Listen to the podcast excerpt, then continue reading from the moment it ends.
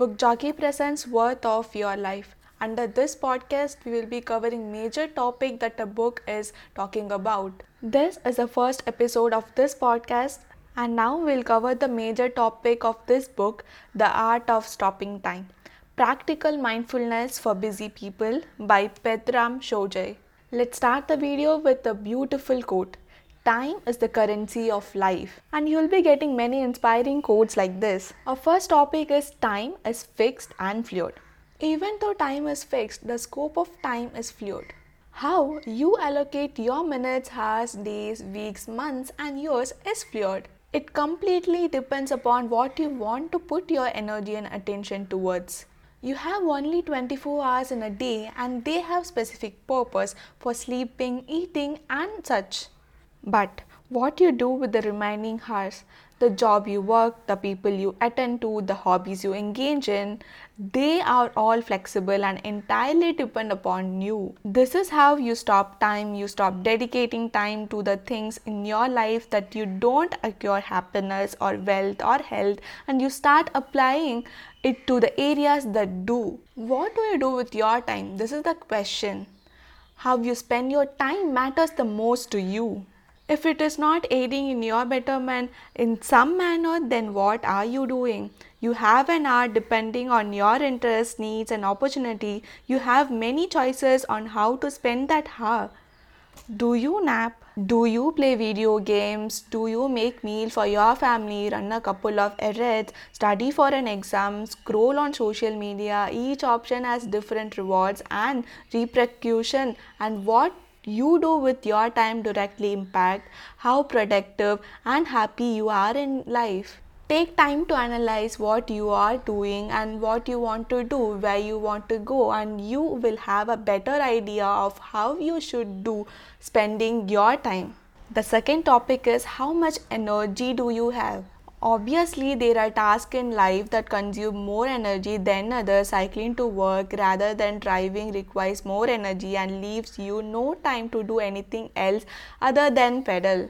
Perhaps you could listen to a book on tape or relax to some great music while you cycling. But if you are riding a bus or carpooling to work, where is your energy allocated? If you are not driving, you can be dedicating that unused energy to other interests or tasks. You can order your groceries online, send a couple of emails, read a couple of chapters of a book, conversation with a co-rider on an interesting topic, or you can even listen to a podcast. How you choose to spend your energy when you have time directly impacts what you accomplish during that time.